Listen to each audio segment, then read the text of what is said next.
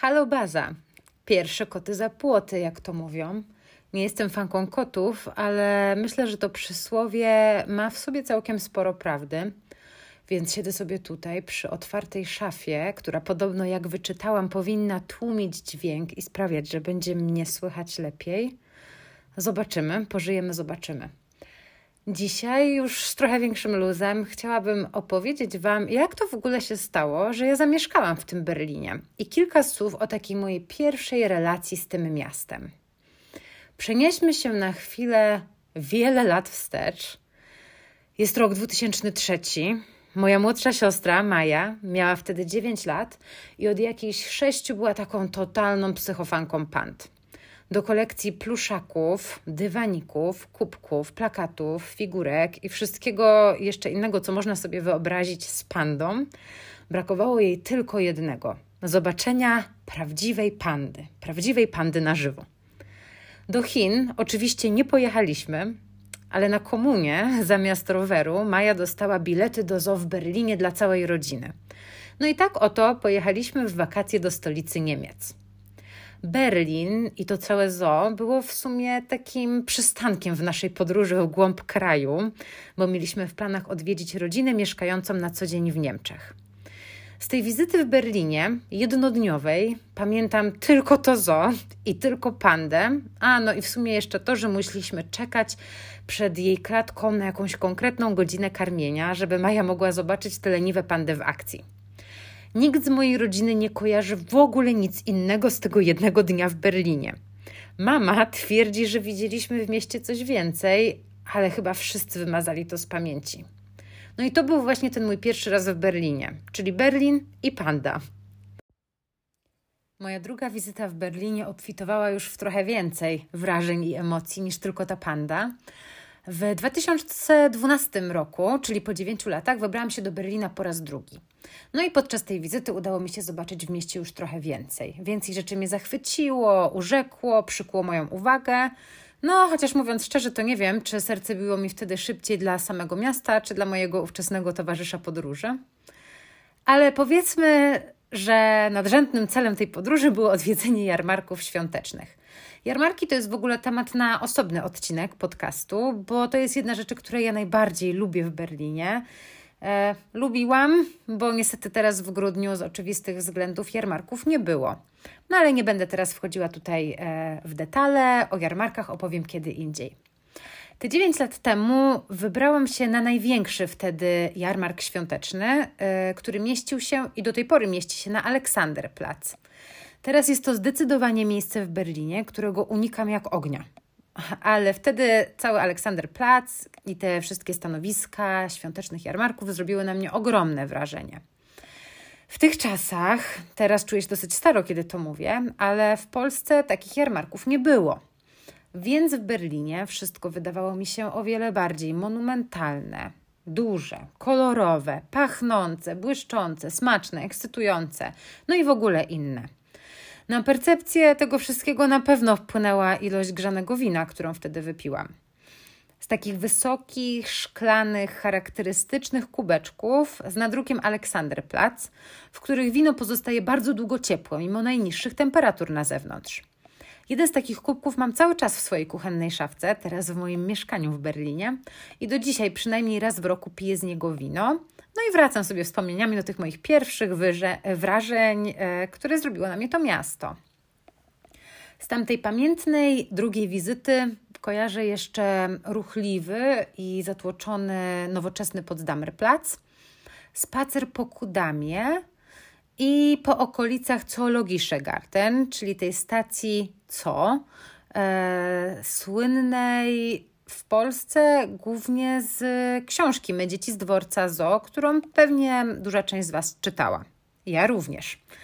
E, I kiedy odwiedziłam, a w sumie kiedy wsiadałam w S-Bahn, czyli taką kolejkę jeżdżącą nad ziemią, właśnie na tej stacji 9 lat temu, no to wtedy wydawała mi się ona też pełna takich dziwnych, oryginalnych ludzi, Niestety pewnie w większości bezdomnych.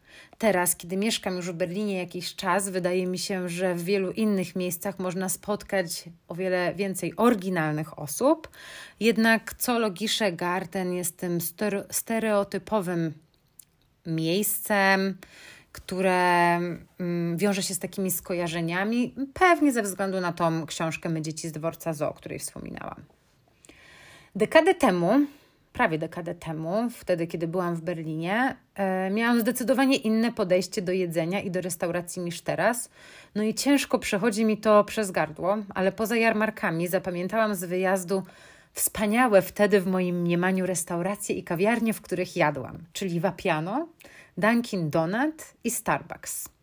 Miejsca te totalnie podbiły moje serce. Czułam się taką obywatelką świata, czekając aż jakieś dziwne urządzenie w wapiano podświetli się na czerwono i zacznie wibrować na znak tego, że mój makaron, pewnie wtedy ze szpinakiem, jest już gotowy.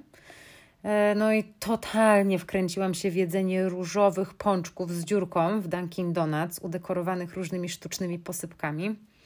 No cóż, gusta młodości, o gustach się nie dyskutuje, ale na szczęście moje się zmieniły i wydaje mi się, że teraz mam dosyć wysublimowane podniebienie. Podczas tej wyprawy przeszłam w sumie też wzdłuż i wszerz, a w sumie bardziej wzdłuż East Side Gallery, czyli fragmenty muru berlińskiego, które są ulokowane przy stacji metra Warschauerstrasse. I to są te charakterystyczne fragmenty muru, często widoczne na różnych zdjęciach z Berlina, e, z kolorowymi malowidłami, graffiti, muralami, ale kiedyś opowiem o tym więcej. Wtedy, te 9 lat temu, nie miałam pojęcia, że 7 lat później będę widzieć te fragmenty e, East Side Gallery w sumie codziennie w drodze do mojej obecnej pracy. Dwa lata później wybrałam się do Berlina na babski weekend e, z Kachą i z Sidor, moimi kumpelami, które serdecznie pozdrawiam, bo mam nadzieję, że będą jednymi z moich pierwszych fanek podcastu i że będą mnie słuchać. W sumie ten wyjazd był taki no nie do końca babski, bo spałyśmy u naszego wspólnego znajomego. Cel wyjazdu? Mój to było wypić dużo, dużo grzanego wina i iść do Primarka na Aleksanderplatz. Kasi i Ani to wypić dużo albo jeszcze więcej grzanego wina, no i iść na techno imprezę. Oczywiście wygrałam i wstyd się przyznać, ale ta antyimprezowa passa ciągnie się za mną do dzisiaj. Obiecałam sobie rok temu, że w te wakacje pójdę na jakąś techno imprezę do klubu w Berlinie, no ale ze względu na pandemię e, moja wymówka nadal trwa i cały czas nie byłam na takim technoparty, no ale co się odwlecze, to nie ucieczę. Jak już zrealizowałyśmy najważniejszy cel naszego wyjazdu, czyli wypiłyśmy te litry wina w ulewie na Aleksanderplatz, no i dotarłyśmy już na chatę do naszego kumpla, chciałyśmy odkryć nowe doznania tego miasta. I pamiętam, że testowałyśmy jakieś ówczesne aplikacje randkowe i umówiłyśmy się w centrum na piwo z jakimś typem, e, który nigdy się tam nie pojawił. Mm, pozostało nam po prostu pochodzić po barach w trójkę. I pamiętam, że po tych kilku kolejnych kieliszkach wina, czy pewnie wtedy piwa, e, zabrałyśmy się za szukanie oryginalnego niemieckiego kebaba. W Berlinie nie trudno taki znaleźć. E, nie pamiętam dokładnie, gdzie udałyśmy się wtedy. W sumie jedyny kebab, do którego wróciłam i który polecam w Berlinie, to ten moim zdaniem nieprzereklamowany Mustafa Gemüse Kebab na Meringdam, na Kreuzbergu. Ale jeśli będziecie chcieli się tam kiedyś wybrać, to radzę uzbroić się w cierpliwość, bo w kolejce stoi się czasami nawet ponad godzinę. Wracając do e, naszego pobytu w trójkę w Berlinie, kiedy już poczułyśmy wiatr we włosach, wino w głowie i kebaba w brzuszkach, e, to trzeba było wrócić do mieszkania kumpla. I pamiętam, że wtedy ogromne wrażenie zrobiła na mnie ta cała sieć połączeń: busy, autobusy, tramwaje, no i S-Bahn i U-Bahn. I to wszystko wcale nie ułatwiało sprawy. Co ciekawe, nasz znajomy mieszkał wtedy w okolicy mojego obecnego miejsca zamieszkania, a moje wspomnienia związane z tą okolicą zupełnie różnią się od rzeczywistości, która mnie teraz otacza. O tym, że Berlin przyciąga ciekawych ludzi, bo tak się o tym mieście mówi i zupełnie się z tym zgadzam, przekonałam się już wracając z tego weekendu do Polski. Blablakarem z lotniska Schönefeld, wtedy klasycznie. Samochód, którym miałyśmy wracać do Poznania, okazał się busem. Wyjazd się opóźnił i poza kierowcą wracaliśmy do Polski z kilkoma ciekawymi osobami. Pamiętam, że jedna z nich to taki chłopak, Gaduła, który wtedy wydawał nam się trochę przemądrzały. I cały czas opowiadał o kawie, o mistrzostwach baristów, o tym, że pracuje w jakiejś najlepszej kawiarni w Berlinie. No a my trochę przewracałyśmy oczami, że pewnie ściemnia. No i o co w ogóle mu chodzi? No i o ironio, nie ściemniał bo kawę z Bonanzy polubiłam całe trzy lata później, kiedy też trochę rykoszetem przez mojego obecnego chłopaka wkręciłam się w temat speciality coffee. No a Bonanzę odwiedzam regularnie do dziś. Moja następna wizyta w Berlinie to był taki wypad z ludźmi z Erasmusa. Rok przed tym, w 2015 roku, poleciałam na Erasmusa do Hiszpanii, do Salamanki. To był mój drugi wyjazd Erasmus. E, no i była to oczywiście niesamowita przygoda. Spędziłam tam pół roku ze wspaniałymi ludźmi z dosłownie całego świata i z niektórymi z nich utrzymuję nawet bardzo, bardzo bliski kontakt do dziś. Rok po Erasmusie zrobiliśmy sobie takie małe reunion i spotkaliśmy się w cztery osoby właśnie w Berlinie. Trochę po środku, trochę bo wygodnie, bo ciekawie, no i przede wszystkim stosunkowo niedrogo. No i ten intensywnie towarzyski weekend w Berlinie to był już taki strzał w dziesiątkę, a ja byłam pewna, że chcę zatrzymać się kiedyś w tym mieście na dłużej niż tylko weekend. Poza klasykami, takimi jak spacer po Unter den Linden, czyli e, po ulicy, na końcu której mieści się brama brandenburska, czy poza e, kolejnym spacerem po Aleksanderplatz, odkryłam już trochę bardziej swojskie klimaty miasta, czyli tajemniczy Gorlicer Park i nielegalny handel, ale powszechnie uznawany w Berlinie handel marihuaną. Kolorowy, energiczny, głośny Kreuzberg, pełen pysznego jedzenia, po którym spacerowaliśmy z piwami w ręce, bo tak w Berlinie można. Dostojny Mite, no i to podczas tej wizyty odkryłam w ogóle po raz pierwszy uroki śniadań na mieście. Teraz to jest jedna z moich ulubionych rozrywek, albo taka, za którą najbardziej tęsknię podczas pandemii. Oryginalne wtedy menu w District Cafe albo District Coffee, jak kto woli na mitę, to było to. I zresztą do dzisiaj bardzo chętnie odwiedzam to miejsce razem z książką, komputerem czy z koleżankami. Moje serce totalnie podbił też koncept Markthalle 9. To jest taka miejscówka w Berlinie, w starej hali handlowej, w której e, dzisiaj, no może nie teraz w czasie pandemii, ale ogólnie, to co czwartek odbywa się tam tak zwany Street Food Thursday. I wiele osób z firm, e, startupów czy korporacji, które mają swoje siedziby na Kreuzbergu, udaje się właśnie tam na lunch w weekendy przez cały dzień na Markthalle 9 e, mini knajpki, trochę takie food trucki, miejscówki z jedzeniem z całego świata. E, serwują różne pyszności, od brownie przez pizzę, chleb wypiekany na miejscu w piecu, biowarzywa, sushi, smoothie bowle i wszystkie inne, inne crazy trendy jedzeniowe, które akurat są popularne. Wtedy ten koncept wydawał mi się taki wow i taki świetny, bo w Polsce nie był jeszcze do końca popularny. No ale teraz już się to trochę zmieniło. Markt Noin cały czas odwiedzałam przed pandemią dosyć regularnie, no ale na pewno nie jest to już moja ulubiona miejscówka w Berlinie. Duże wrażenie zrobił też na mnie wtedy Flomarkt, czyli pchlitarg w Mauer Parku. Jest to bardzo słynne miejsce albo wydarzenie, które jest opisane w wielu przewodnikach. Wtedy ponad 5 lat temu mm, to już było dosyć turystyczne, w sumie bardzo turystyczne, ale myślę, że miało i tak więcej klimatu i takiej duszy niż teraz. Ale może to tylko moje wrażenie, bo teraz jestem w Małe Parku po prostu częściej. Podczas moich ostatnich kilku wizyt e, właśnie na tym targu w Mauer Parku odniosłam takie wrażenie, że zamiast oryginalnych bibelotów, mebli z drugiej ręki czy po prostu używanych fajnych ubrań, znajdę tam jedynie rzeczy od początkujących projektantów czy profesjonalnych handlarzy, a ceny są tak, tak bardzo wysokie, że nie do końca widzę sens kupowania już rzeczy z drugiej ręki, kiedy tam jestem. Nie słychać już też tego charakterystycznego karaoke w tle, a ludzie zamiast z butelką piwka z niemieckiego Späti, czyli kiosku, częściej stawiają na smoothie, drinka czy jedzenie z fancy food trucków, które zajmują ponad połowę powierzchni jego targu. Zmianom w ogóle uległ też cały park i jego infrastruktura, ale może o tym kiedy indziej.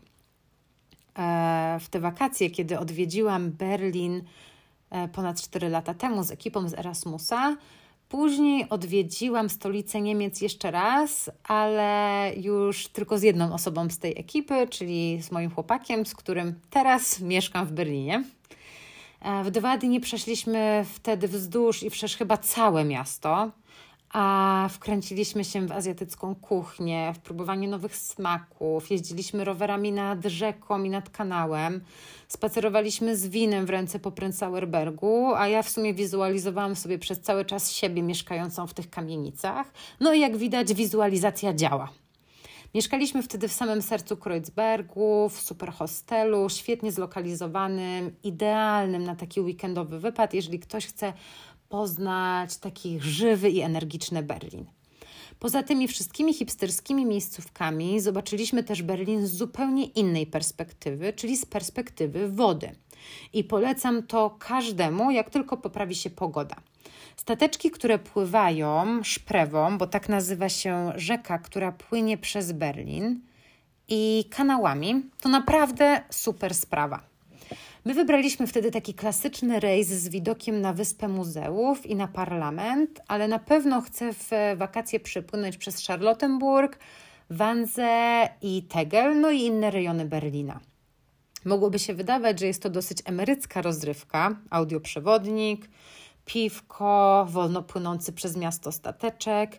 Jednak jest to naprawdę super przerwa w zwiedzaniu miasta na co dzień i opcja na spojrzenie na Berlin z innej perspektywy. Z kanałami kojarzy się nam, no mi na pewno, Wenecja. Jednak nie wiem, czy wiecie, ale Berlin to jest też miasto, które stoi na wodzie. Przeczytałam, że obszar wód chronionych w mieście to jest 212 km kwadratowych, czyli prawie 1 czwarta powierzchni całego miasta. E, I to są właśnie te jeziora, rzeki i kanały. E, łącznie w Berlinie mamy 195 km szlaków wodnych. Wydaje się bardzo dużo, ale jak już ktoś trochę pojeździ więcej po tym mieście, szczególnie rowerem, to naprawdę można zwrócić uwagę na ilość rzek, odnóg, stawów, jezior, kanałów. No, jest to super sprawa, szczególnie w wakacje. Ale wracając do mojej historii, mojego związku z Berlinem, e, to w kolejne, następne wakacje, rok później, odwiedziłam Berlin ponownie. No i oczywiście ciągnęło mi do samego miasta. Mieszkała też w nim już wtedy moja kuzynka, która zaczęła studia w Berlinie. Plus taką kolejną rzeczą, która przyciągała mnie do Berlina trochę, to było Zalando, moja wtedy wymarzona firma do pracy, która organizowała co roku festiwal modowy. Wtedy nazywał się on Bread and Butter. I właśnie na e, taki festiwal wybrałam się z moją kuzynką. No, jak dla mnie to wtedy czego chcieć więcej. Marketing modowy to była taka moja zajawka. Na ten temat pisałam pracę licencjacką, pracę magisterką, magisterską. Realizowałam całkiem spory projekt na studiach podczas Erasmusa o rebrandingu marek modowych e, i pracowałam też w Polsce w firmie, która no, jest bezpośrednio związana z modą. E, był to po prostu e-commerce modowy. No i właśnie pracowałam w dziale marketingu. Więc zobaczenie takich działań PR-owych największego gracza na europejskim rynku to było dla mnie coś bardzo ekscytującego. Kupiłyśmy z Martyną bilety na ten festiwal, no i ja kupiłam bilety do Berlina. Bread and Butter, czyli ten festiwal był super. Ubolewam nad tym, że Zalando już go nie organizuje. Energia i kreatywność modowych marek, które prezentowały się podczas tego festiwalu, różne innowacje technologiczne, ludzie, którzy o tym opowiadali, gadżety, możliwość zrobienia sobie personalizowanych koszulek, w których śpię do dzisiaj. No i atmosfera, ludzie z całego świata i ta pozytywna energia, cały ten vibe sprawił, że totalnie się zadławiłam Berlinem i tym, co robi Zalando. No i naprawdę byłam zaczarowana. Poza tym festiwalem obeszłyśmy z Martiną różne bary na Kreuzbergu, piłyśmy wino nad rzeką, a ja już byłam naprawdę pewna, że kiedyś przeprowadzę się do Berlina, chociaż na chwilę. No i rok później zaaplikowałam na swoje obecne stanowisko pracy. Przeszłam kilka etapów rekrutacji i odwiedziłam Berlin na ostatni z nich. Dostałam wymarzoną pracę. Będąc na wakacjach w Hiszpanii się o tym dowiedziałam. No i w jeden dzień podjęłam decyzję, że czas wyprowadzić się z Poznania. Na pewno do tej decyzji pchnął mnie też fakt, że wtedy od trzech lat byłam związana z moim obecnym chłopakiem, który pochodzi z Niemiec. Co prawda mieszkał wtedy dalej od Berlina niż ja w tym Poznaniu, ale czułam, że to dobra decyzja. Wróciłam z wakacji i w miesiąc zamknęłam wszystkie formalności w Polsce. W międzyczasie odwiedziłam Berlin na weekend, żeby znaleźć mieszkanie, ale to jest zdecydowanie temat na osobny odcinek albo na kilka odcinków. I 7 października prawie dwa i pół roku temu przyjechałam zapakowanym po sufit samochodem razem z moim tatą i przeniosłam w jeden weekend swoje łatwe i uporządkowane, wtedy szczęśliwe życie w Poznaniu do Berlina i nadal uważam, że to była jedna z najlepszych decyzji w moim życiu. W tym miejscu bardzo dziękuję mojemu tacie i go pozdrawiam.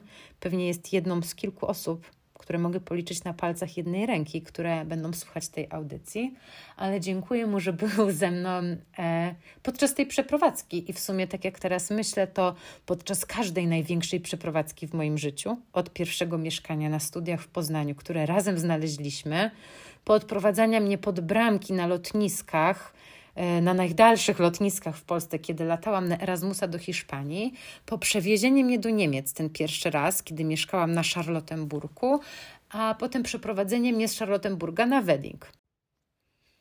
Pierwszy rok na Charlottenburgu był super. Od ponad roku mieszkam na pograniczu Wedding i Mitte i jest jeszcze lepiej, ale tematy związane z dzielnicami i mieszkaniami wymagają kolejnych przynajmniej 20 minut, więc pogadam o nich kiedy indziej.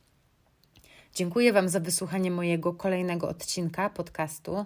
Mam nadzieję, że w trzecim, czyli następnym, pójdzie mi to wszystko jeszcze płynniej, że będę robiła jeszcze mniej cięć i mam nadzieję, że wcale nie słychać ich tak bardzo.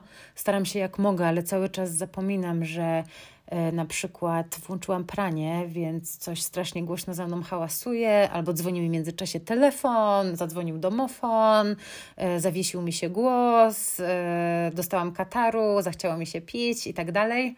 Ale pracuję nad tym. W kolejnym odcinku, też jeszcze trochę na luzie, opowiem Wam o moim podsumowaniu ubiegłego roku. Myślę, że ten szalony i wyjątkowy rok zasługuje na kilka słów. Poza tym będzie to e, idealna taka forma luźniejszego odcinka, żebyście dowiedzieli się czegoś więcej na temat mnie i tego, co najbardziej lubię w Berlinie. Do usłyszenia!